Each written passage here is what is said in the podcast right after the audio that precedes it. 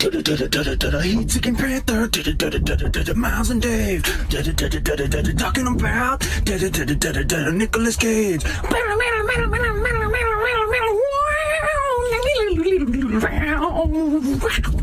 Do you think the cycles of nostalgia for everything is just going to get so small that we're just going to be living in an eternal present? Well, we're already like it's already happening right now. Right.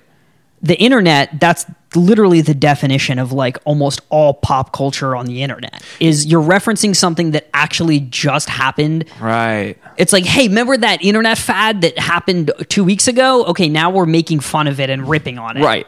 And then there's the cycles of like nostalgia. Like in the 90s, they looked at the 70s, and in the 80s, they looked back to the 60s, and 70s, they looked back to the 50s, and blah, blah, blah. But it's getting all like so much faster. Like the 90s are in vogue right now, but we're, when I was in Portland like five years ago, it seemed like everyone was in a band ripping off bands from the 70s that were ripping off bands from the 50s, you know, and 60s. Like, That we're ripping off big band music. That we're ripping off ragtime music. No, I mean, that, like- we're, that we're ripping off. Uh, so ripping off uh, Stephen Foster. man, all those punk bands indebted to Stephen Foster. have you heard Scott Joplin's new record? it's lit, man. It's fire. Switched on Scott Joplin. Switched on Scott Joplin.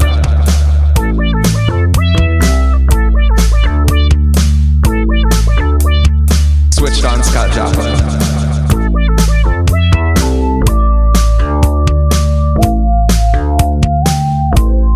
Switched on Scott Joplin.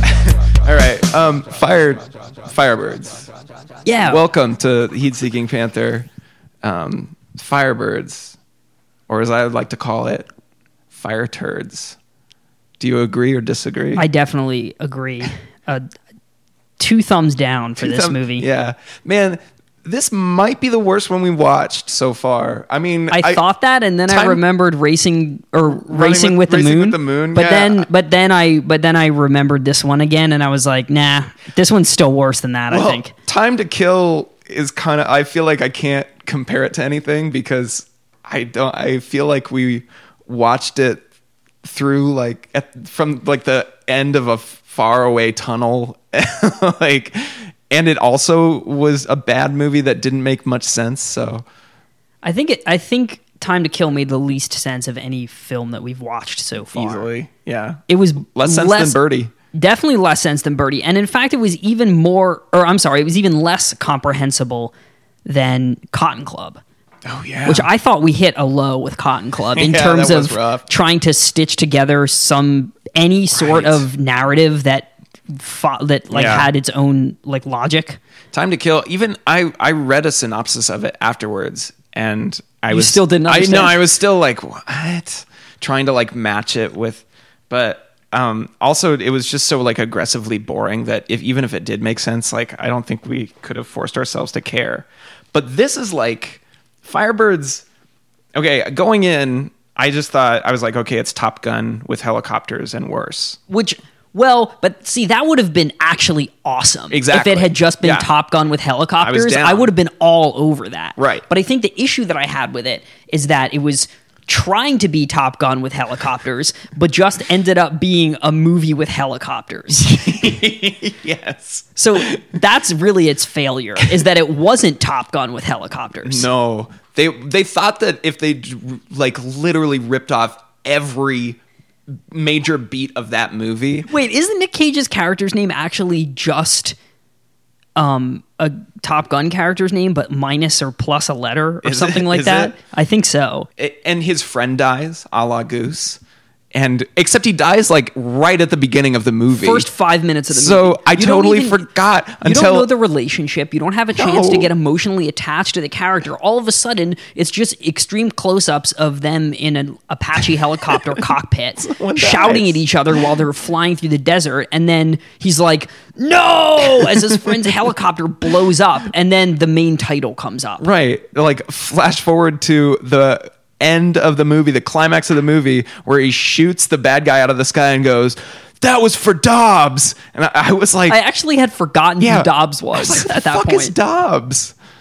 it's got that. It's got the love interest that, but instead of like riding around on- on the motorcycle at sunset and like fucking to uh, take my breath away, take my breath away. it, they drive out to the desert into some house that someone owns and drink wine by a pool and Nick Cage kind of forces himself on her in This is like the third movie in a row that Nick Cage, or fourth, because Moonstruck before that Yeah. also, Oh, where yeah. where Nick Cage is so overcome with passion, Yeah. that he um makes some choices that, that are couldn't be construed in modern day As uh, sexual lens- assault. Yeah. so Vampire's Kiss, Moonstruck. What else? well in Time to Kill. He straight up Time, raped oh, the Time to Kill, he literally woman. rapes that Yeah. that woman. And in this one, he's so fucking gross and aggressive to Sean Young. I, I have so much to say. I don't even know where to start. Okay. Oh, but I did want to say they fuck to uh, Phil Collins. Dude, And we- that was maybe the only redeeming factor of this entire film for me personally, as I told you. Yeah, we were talking about this last yeah. week. You're is the is the is there's like two or three Phil Collins Yeah. songs, and they're banging Phil Collins good tracks. They're good tracks. They're really the the best of the like non hits. Yeah. honestly. Um. Anyway, I, I, passionate. I, I mean, we were talking last week about uh, you know the unlikelihood of uh, like all the things that had to come into into alignment for like a balding ex like prog rock guy to become like the '80s biggest pop star. yeah. I mean, and and and just that was resonating in my mind while I was watching these two like young people simulate like Showtime sex, you know, like with like uh, all the like hands grasping flesh and stuff, and fucking Phil Collins is playing. Okay, so my problem with this film, besides it just being dumb and boring, is um, that it's one of the most like blatantly propagandistic films that I've ever seen outside of just propaganda. And I was watching this being like, this wasn't like like somebody wasn't like inspired just to write this film with no agenda. Like this film has such an agenda and it and I'm going to pull from uh Nicolas Cage, the unauthorized biography of Nicolas Cage, the man behind Captain Corelli, um, with a little information about Firebirds. Okay, unusually, the inspiration for Firebirds came not from a conventional filmmaker, but from three military men retired U.S. Army Lieutenants Colonel John K. Swenson and Step Tyner, and retired U.S. Marine Captain Dale Dye, who had worked as a technical advisor on the Vietnam War film Platoon. They approached producer Arnold Kopelson, who had won the Best Picture Oscar for Platoon, with a suggestion that they should make a film that would do for the American Army what Tom Cruise's Top Gun had done for the Navy, with the AH 64 gunship helicopter known as the Apache as one of the stars. Ironically, Nick Cage was later said to have turned down the role in Top Gun because he thought it was too right wing. but then he takes this role. He takes this role. Wow. Okay, why did he take that role? I'm glad you asked. The principals had no hesitation in hiring Nick to play Chief Warrant Officer the sec- second Jake Preston. Chief Warrant Officer 2 Jake Preston? I don't know. Uh, when they learned he was looking for a change of image and would welcome being cast in a role both active and romantic. He also, quite frankly, needed the money. As he explained, it was as unlikely for me as you could get, but I was challenged by it, and the people involved wanted to work with me. I like to keep myself off guard with the choices I make. There is a kid inside me who likes helicopters and fireworks, and film is a big business industry, and this game needed to be played to secure that I could continue to work. They made a deal that was respectable and made me feel good and got me out of some debts that I was severely into with my house. But this straightforward American hero was a challenge. I was in a place where I was starting to think that I should try to do something more mainstream just to ensure that I could get another job. It wasn't really true to my instincts. Uh, there's okay. So two things about that. Yeah. First of all, just an observation. This is the beginning of Nicolas Cage taking a role because he needs the money. Yeah. And two, can you imagine the alternate timeline in which Nick Cage never felt like he had to go mainstream? Yeah. and he just continued making movies like Raising Arizona and like Vampire's Kiss just for the rest of his career. Only those kinds of movies. and it comes back to like money it just seems like he like he just doesn't know how to keep money or he he just wants to spend it on nice things he wants nice things and he doesn't care and he's especially at this point he knows he's going to keep perpetually getting work so it's it's like it's it's like he can't stop himself and yeah this like this is a this is his worst acting that we've seen so far Definitely. easily Easily. he looks like he's on. He looks like he drank a bunch of cough syrup. He looks like he's robo tripping through this whole movie. His eyes are perpetually his eyelids are perpetually half masked through the whole film. yeah, Um, there's only there's there's two moments that I noted because I, I I I noticed this as well. Very early on in the movie, I actually wrote down um, most monotone performance that we've seen so far. yeah, Uh, I I think I can kind of well, this is my assumption anyway, but my theory is that so you know how we decided that he acting for him is a certain kind of accent and or uh, physicality that he has to like Right. affect. Right. So I think his idea of being a military man is to be just very stoic and gray the so, entire too. time. So I actually think He that was this in was character. that he was in character and it was a very conscientious acting choice on his part. I com- I agree too. I mean, he looks like he's falling asleep, but it seems like he was like, "This is my choice for this character." Is and he sticks with it the whole yeah. time. There's a couple. There's a couple pretty silly things that happen, like I am the greatest. Yes, I mean that scene where he's playing the the video game. I don't know if this is a real thing, It looks like the like Windows 95 flight simulator. but it takes place inside of like a giant tilting room made to look like an Apache cockpit, and uh, yeah, you just shoot a bunch of like polygons. And, and Nick Cage fucking he- first he offers Tommy Lee Jones strawberry gum over the intercom, which was weird. And then yeah, he screams "I am the greatest" and blows a bunch of stuff up. You now have air-to-air threat in your sector. I am the greatest. I am the greatest. I am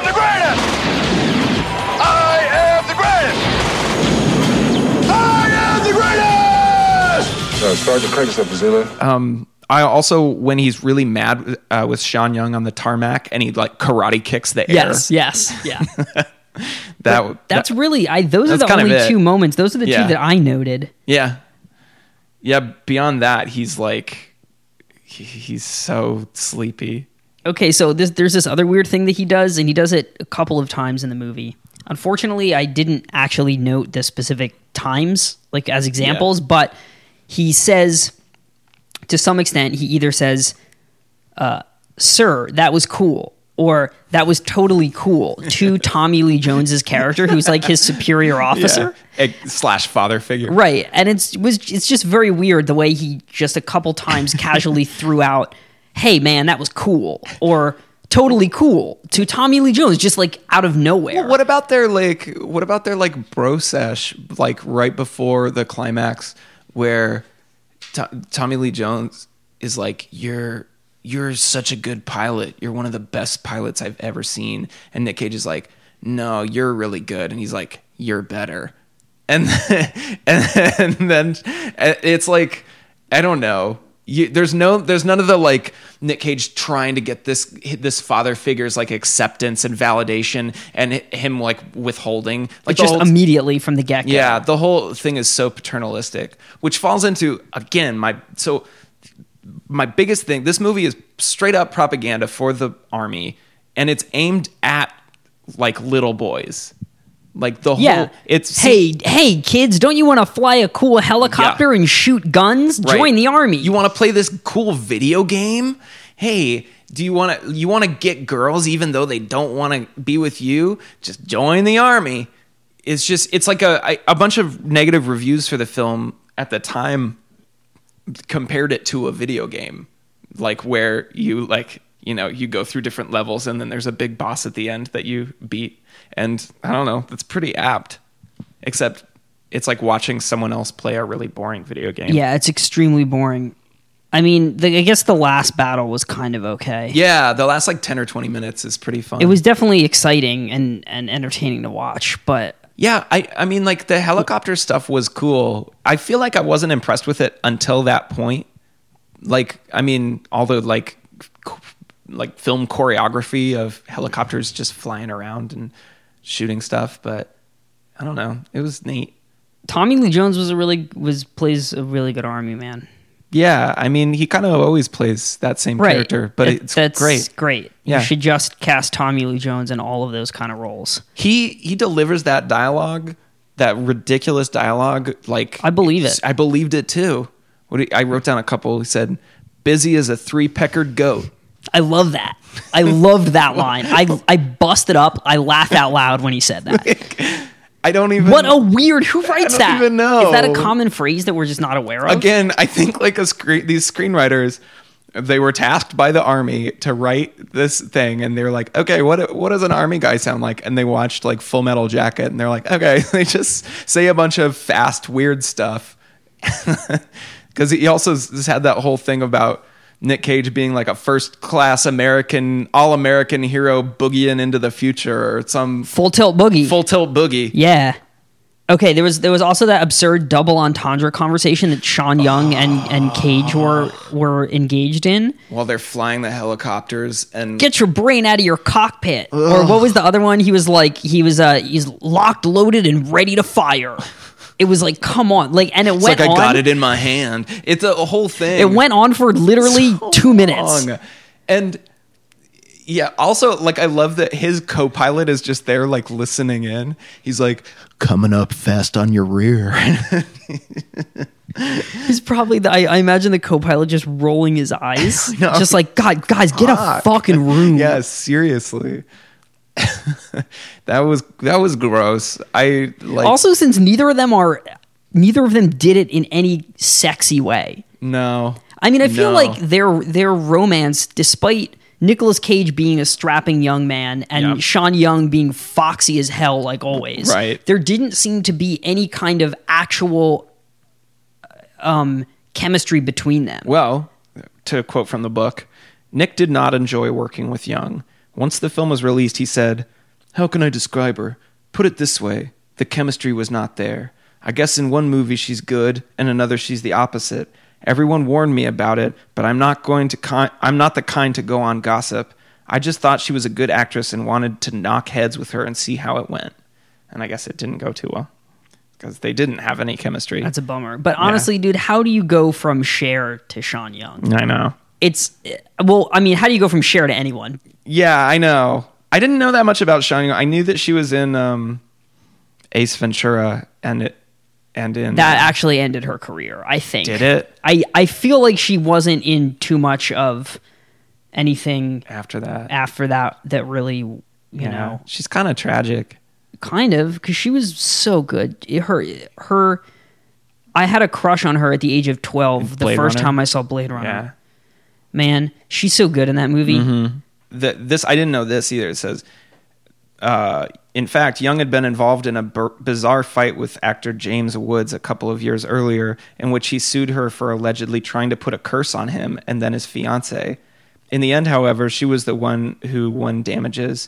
Uh, she had also lost the role of uh, Vicki Vale in uh, Batman. Oh yeah, Batman. That To- that's Kim Basinger's yeah, role. to Kim Basinger after she broke her arm in a horse riding stunt accident, and then yeah, she and she showed up to uh, the lot of like the studio in like a Catwoman outfit um, to try and get like oh no, uh, what's his name? Tim Burton to cast her, and he was like, mm, sorry, that is very tragic. yeah, but.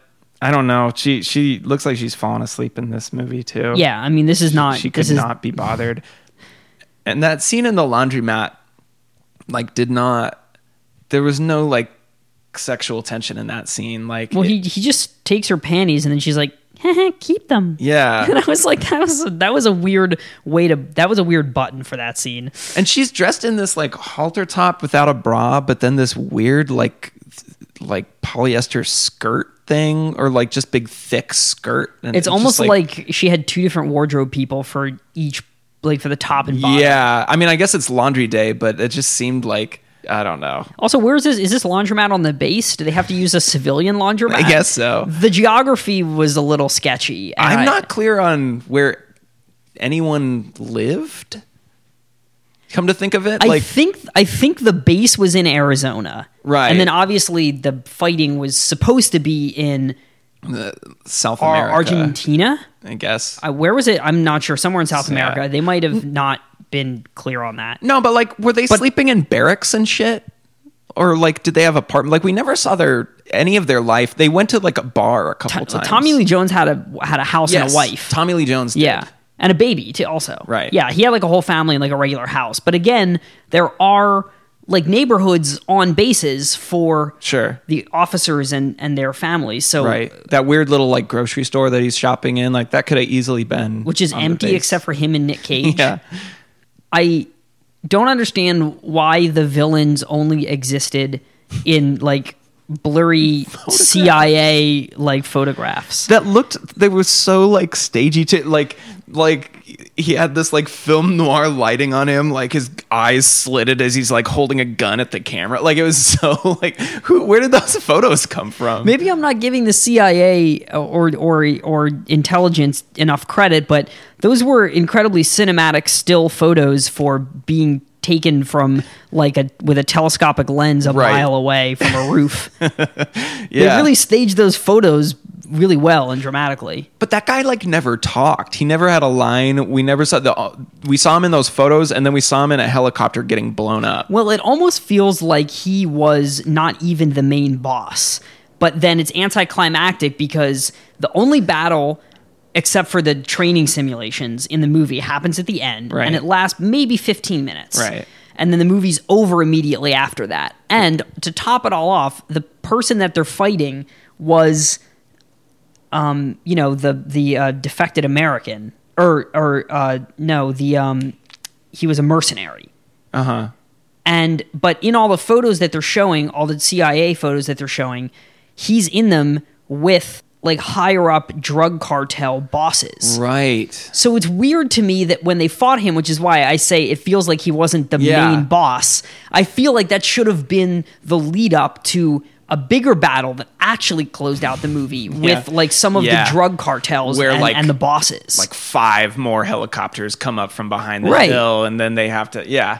Yeah i agree. So my question is where's firebirds 2 with a, a scroll at the beginning by George W. Bush or by Donald Trump yeah about the drug. Uh, I mean, this movie has like such. It, I, I- the other way that it's just like completely aimed at children is that its whole concept, and it's so risible to me. Like my politics were really hurting. Like I, it's like, it's just like, look, man. Like there's that like um high up in the army or government or whatever at the start who he's like Nick Cage is in that like meeting about like what happened. He's like, he's like, oh, it's very complicated, this drug war. And Nick Cage is like, uh, not the way I see it. You know, these guys are bringing drugs into our country and killing our people. We should go and kill them. And the movie is like, that's the movie's point of view. Everybody, everybody's psyched to be going and shooting people and killing people like before they go out for the big like helicopter battle where people die like immediately like everyone's tommy lee jones gives them like a pep speech they're like yeah you guys ready to go shoot some guns and then Like, immediately they get ambushed yeah, right after get that. fucked. they get, everyone gets fucked except for nick cage sean young and uh, the top half of tommy lee cruz tommy lee jones cruz jones Tommy Lee Jones Cruz. and he's even like he's chill with that. They pull him out of the helicopter. He's like, he's like, you're you did great, son. You're an all American hero. he finally got what he wanted was to join the the young bucks of the next generation in battle and really prove him prove that he was the best. Right. They the the higher up army guy was like, you're too important to fight. Never mind. Go fight. And then now he's never gonna do it again. Has Tommy Lee Jones always just looked like he's 55 years old. Do you I was remember? wondering that too. Do you remember a role in which Tommy Lee Jones looked like a young man? Young Tommy Lee Jones. I have no idea what that looks like. He he's he like from this role to Men in Black, like it's It's only like a- six years, Yeah, it's like seamless. but he looks exactly the same. And even from Fugitive, which was like four, Right. three or four years before this, he looks exactly the same.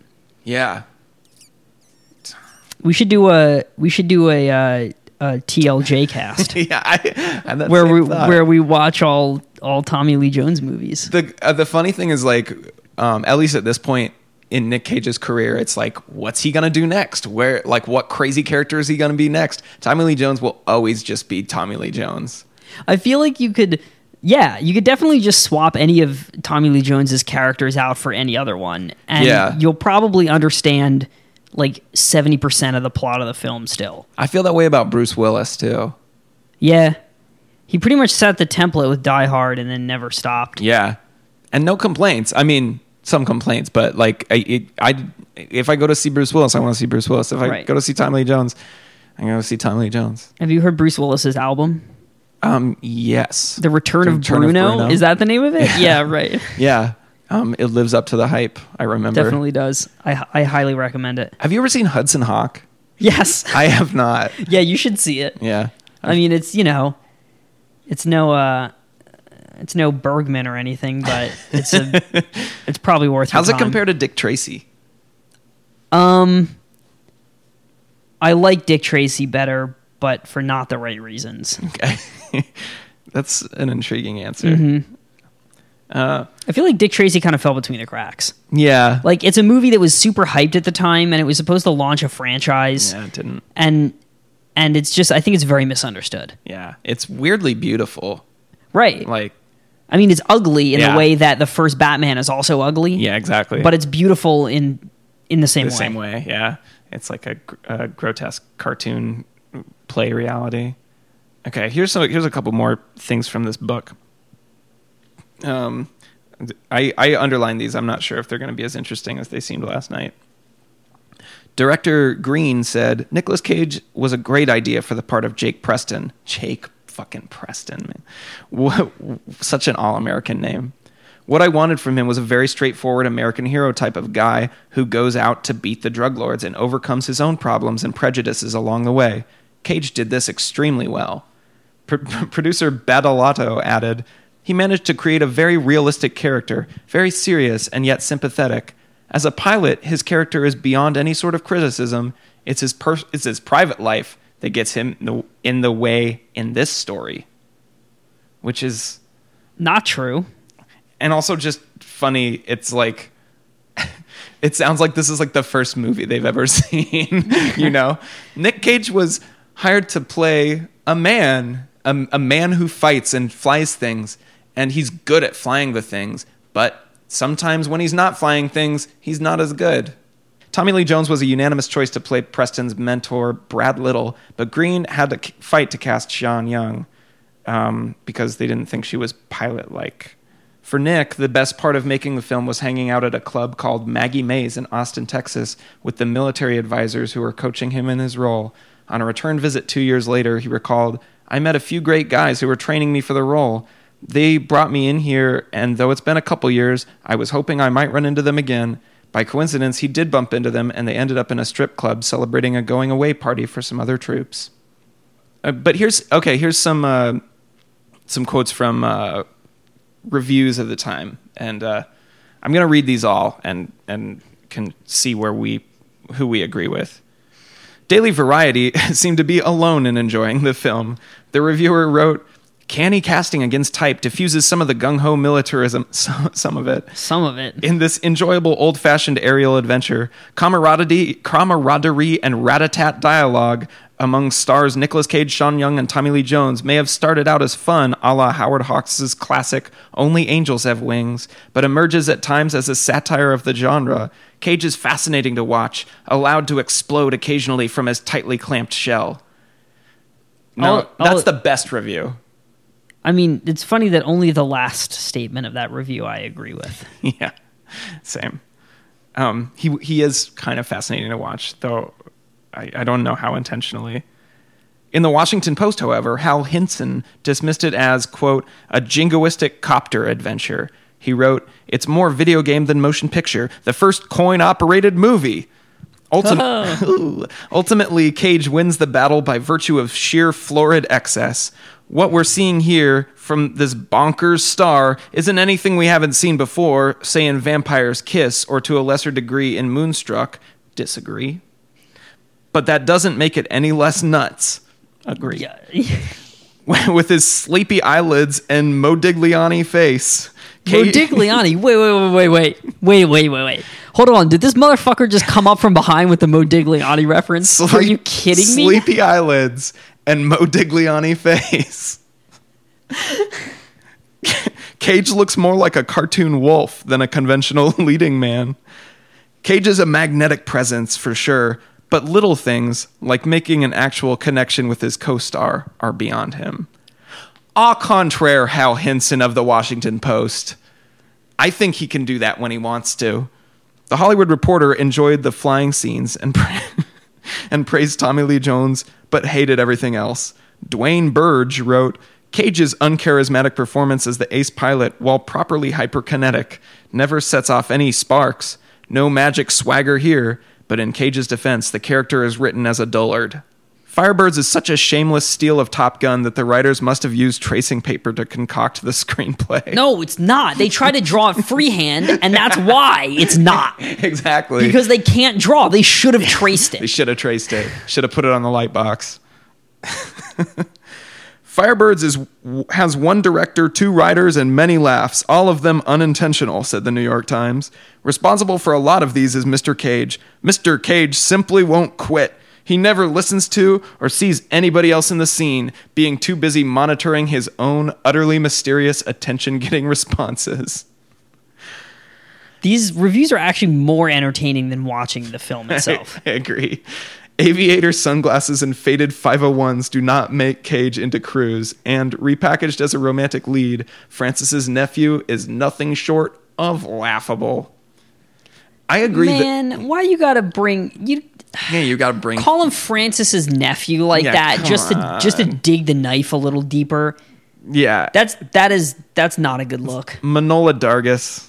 I thought the Village Voice was better than that, but I agree that his performance does give his character a weirdly un like he's not a romantic character for as like sexually aggressive as he is. He's like This is this is part of the reason why I think Cage as the lead in this movie fails because he's not a romant. He's not a romantic leading man, and he's not an action star. no, he's not. and therefore both sides of his character's personality i mean he's just he's miscast for Yeah. the, uh, across the board again, it's like he's like 24, 25 or something, and he looks like he's like 35.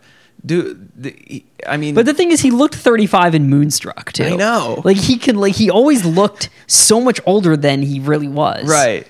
Whereas he's kind of like, I feel like he's kind of, well, maybe not now, but he leveled off for like a few years. I feel like mid to late 90s into the 2000s, he kind of looked like the same dude. Um so he just got there earlier Yeah. but then stayed there longer Yes. Hey, oh, here's here's a couple things just looking at my note. Um, remember when they're in that bar listening to that uh that Chain of Fools cover by that that band with the dude who looked kind of like Meatloaf? Okay, I looked him up and his name is Judson Spence. And he was like on MTV with songs really similar to that. He really sucks. wait is that his actual name Judson judson spence Judson Spence. That's Is- the man. is, yeah. is that like the is that like the the uh his stage name that he went by I'm not sure if that's. I mean, yeah, that's his stage name. I don't know if it's his actual That's birth his- name. dumb why would you choose that name as your stage that's not a cool rock name at all Judson. judson spence is Jud. I've never even met a Judson. Have you? I'm gonna name my firstborn Judson. Judson. Where did he go? Judson Bow. Jud. He should have been S- Spence something. He no, actually, he just shouldn't have been. no, you should have just been uh just Judson. yeah, a little mystery, like Prince. the the the the whole soundtrack uh not the like Phil Collins tunes and the other pop songs but just the like score of the movie sounds like the A Team. Dude, it, it, it was like did you did you did you Yeah. notice that? I'm like it's straight up like they could have ripped off cues from the A Team and I probably wouldn't have been like known the difference. I, I wrote nonstop triumphant music. it was like it always sounded like the soundtrack for when someone has just won the big battle, but it was through the whole movie. Like even when they're gearing up, it's dun dun dun dun dun dun dun dun dun dun. It's just it's just it really got on my nerves. They should have just had Judson Spence do the whole soundtrack, or Phil, or Phil Collins. Phil Collins. The whole soundtrack should have been Phil Collins. Yeah, he should have been playing in the bar and everything. I don't know. What do you think of the gender politics in this movie? It's so like aimed at kids. They're they're like Nick Cage thinks that girls can't fight, but he loves it that his girl can fight, but he's just scared because he wants to protect her. But she can fight, and she but she doesn't even fight because she ends up just taking care. She ends up nursing Tommy Lee Jones. She just flies out and, and is the nurse, and and Nick Cage blows up the big bad guy.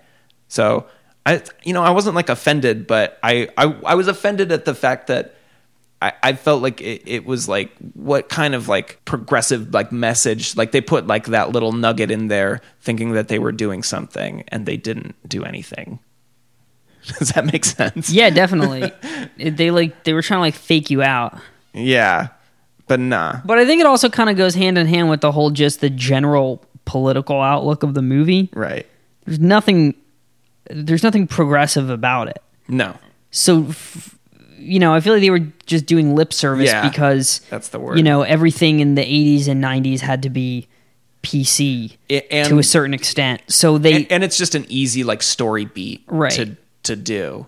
And they don't like I say they kind of cop out on it anyway. Oh, they totally Like, cop out. He does. He I yells mean, at her. Arguably, the whole movie is a cop is a out. cop out. Yeah. at least at least some shit explodes. That's literally all it has going for it. Yeah. That and um, I'm the greatest. the film was renamed Wings of the Apache when it was released in Britain, but that did not gar- help sell garbage it. title. Wings of the Firebirds at least sounds cool. Yeah, it does. Wings of the Apache is more confusing. Especially for people in other countries who don't know what the fuck an Apache helicopter is. They will after watching this movie. Hopefully. I mean, it, it's basically a commercial for the fucking helicopter. It's just I, I I don't I don't understand. It's telling that it was written by three army guys. I didn't Yes. know that until Yeah. I didn't know that until you just told me. But that actually makes a lot of sense. I know. It, it's like, yeah, the the things that they think are important and interesting are uh, not to me. Or me. Yeah. Or possibly most civilians watching this People movie. who um, are maybe just casual fans of the Apache helicopter, Right. and not super fans. It was the tool for the job, though. It did hit those Scorpion helicopters, which I don't think is a thing, um, but it, it shot those Scorpions down. Is is that is that offensive to Native Americans calling your war copter like naming your war copter after uh, after Apache? Tribe, yeah, you probably couldn't get away with it now.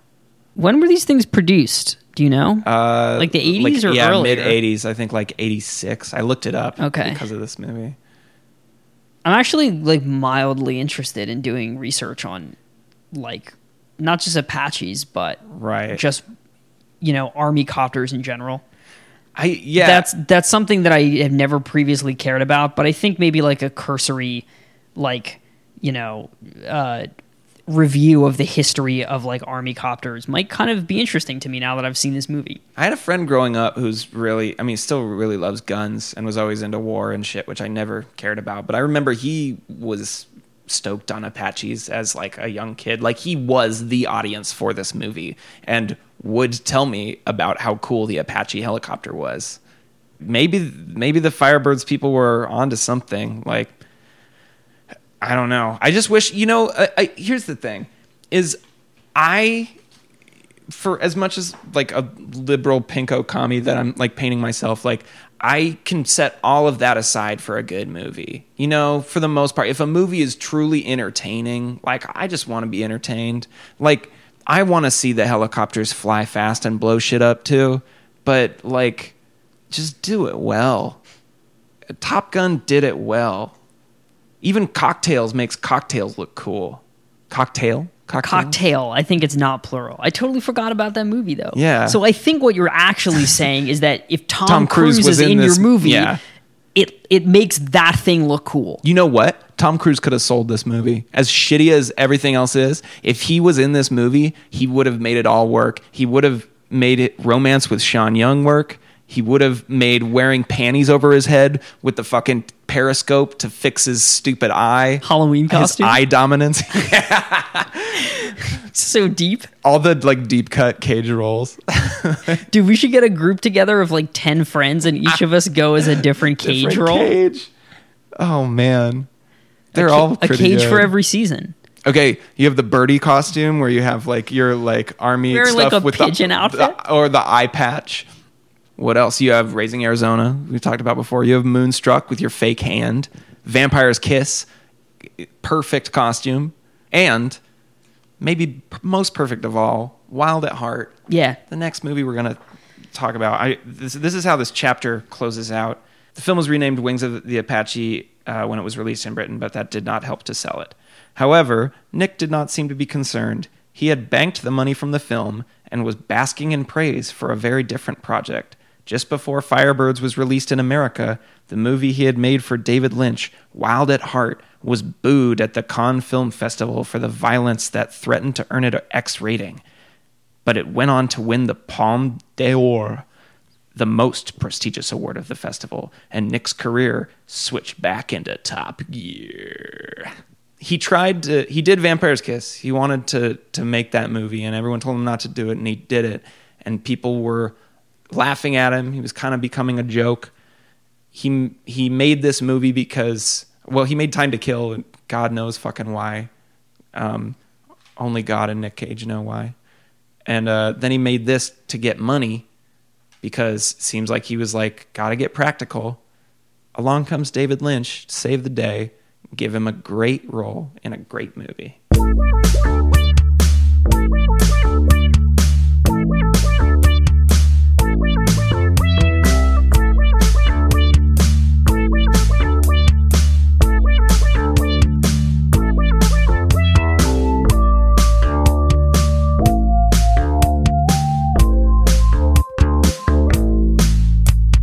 Oh, the, okay. So this. Uh, remember when we were talking about Vampire's Kiss about how every single club scene, everyone's having so much fun. Yeah, it's really cool. They're always really Dude, cool. the club scene in this movie, kind of sucked. it was like, I was like, I, I kind of want, like, I wanted it to be that kind of thing. Like, Yeah, I, like I wanted the club to be lit. I wanted them to be going off, but this looked like the lamest.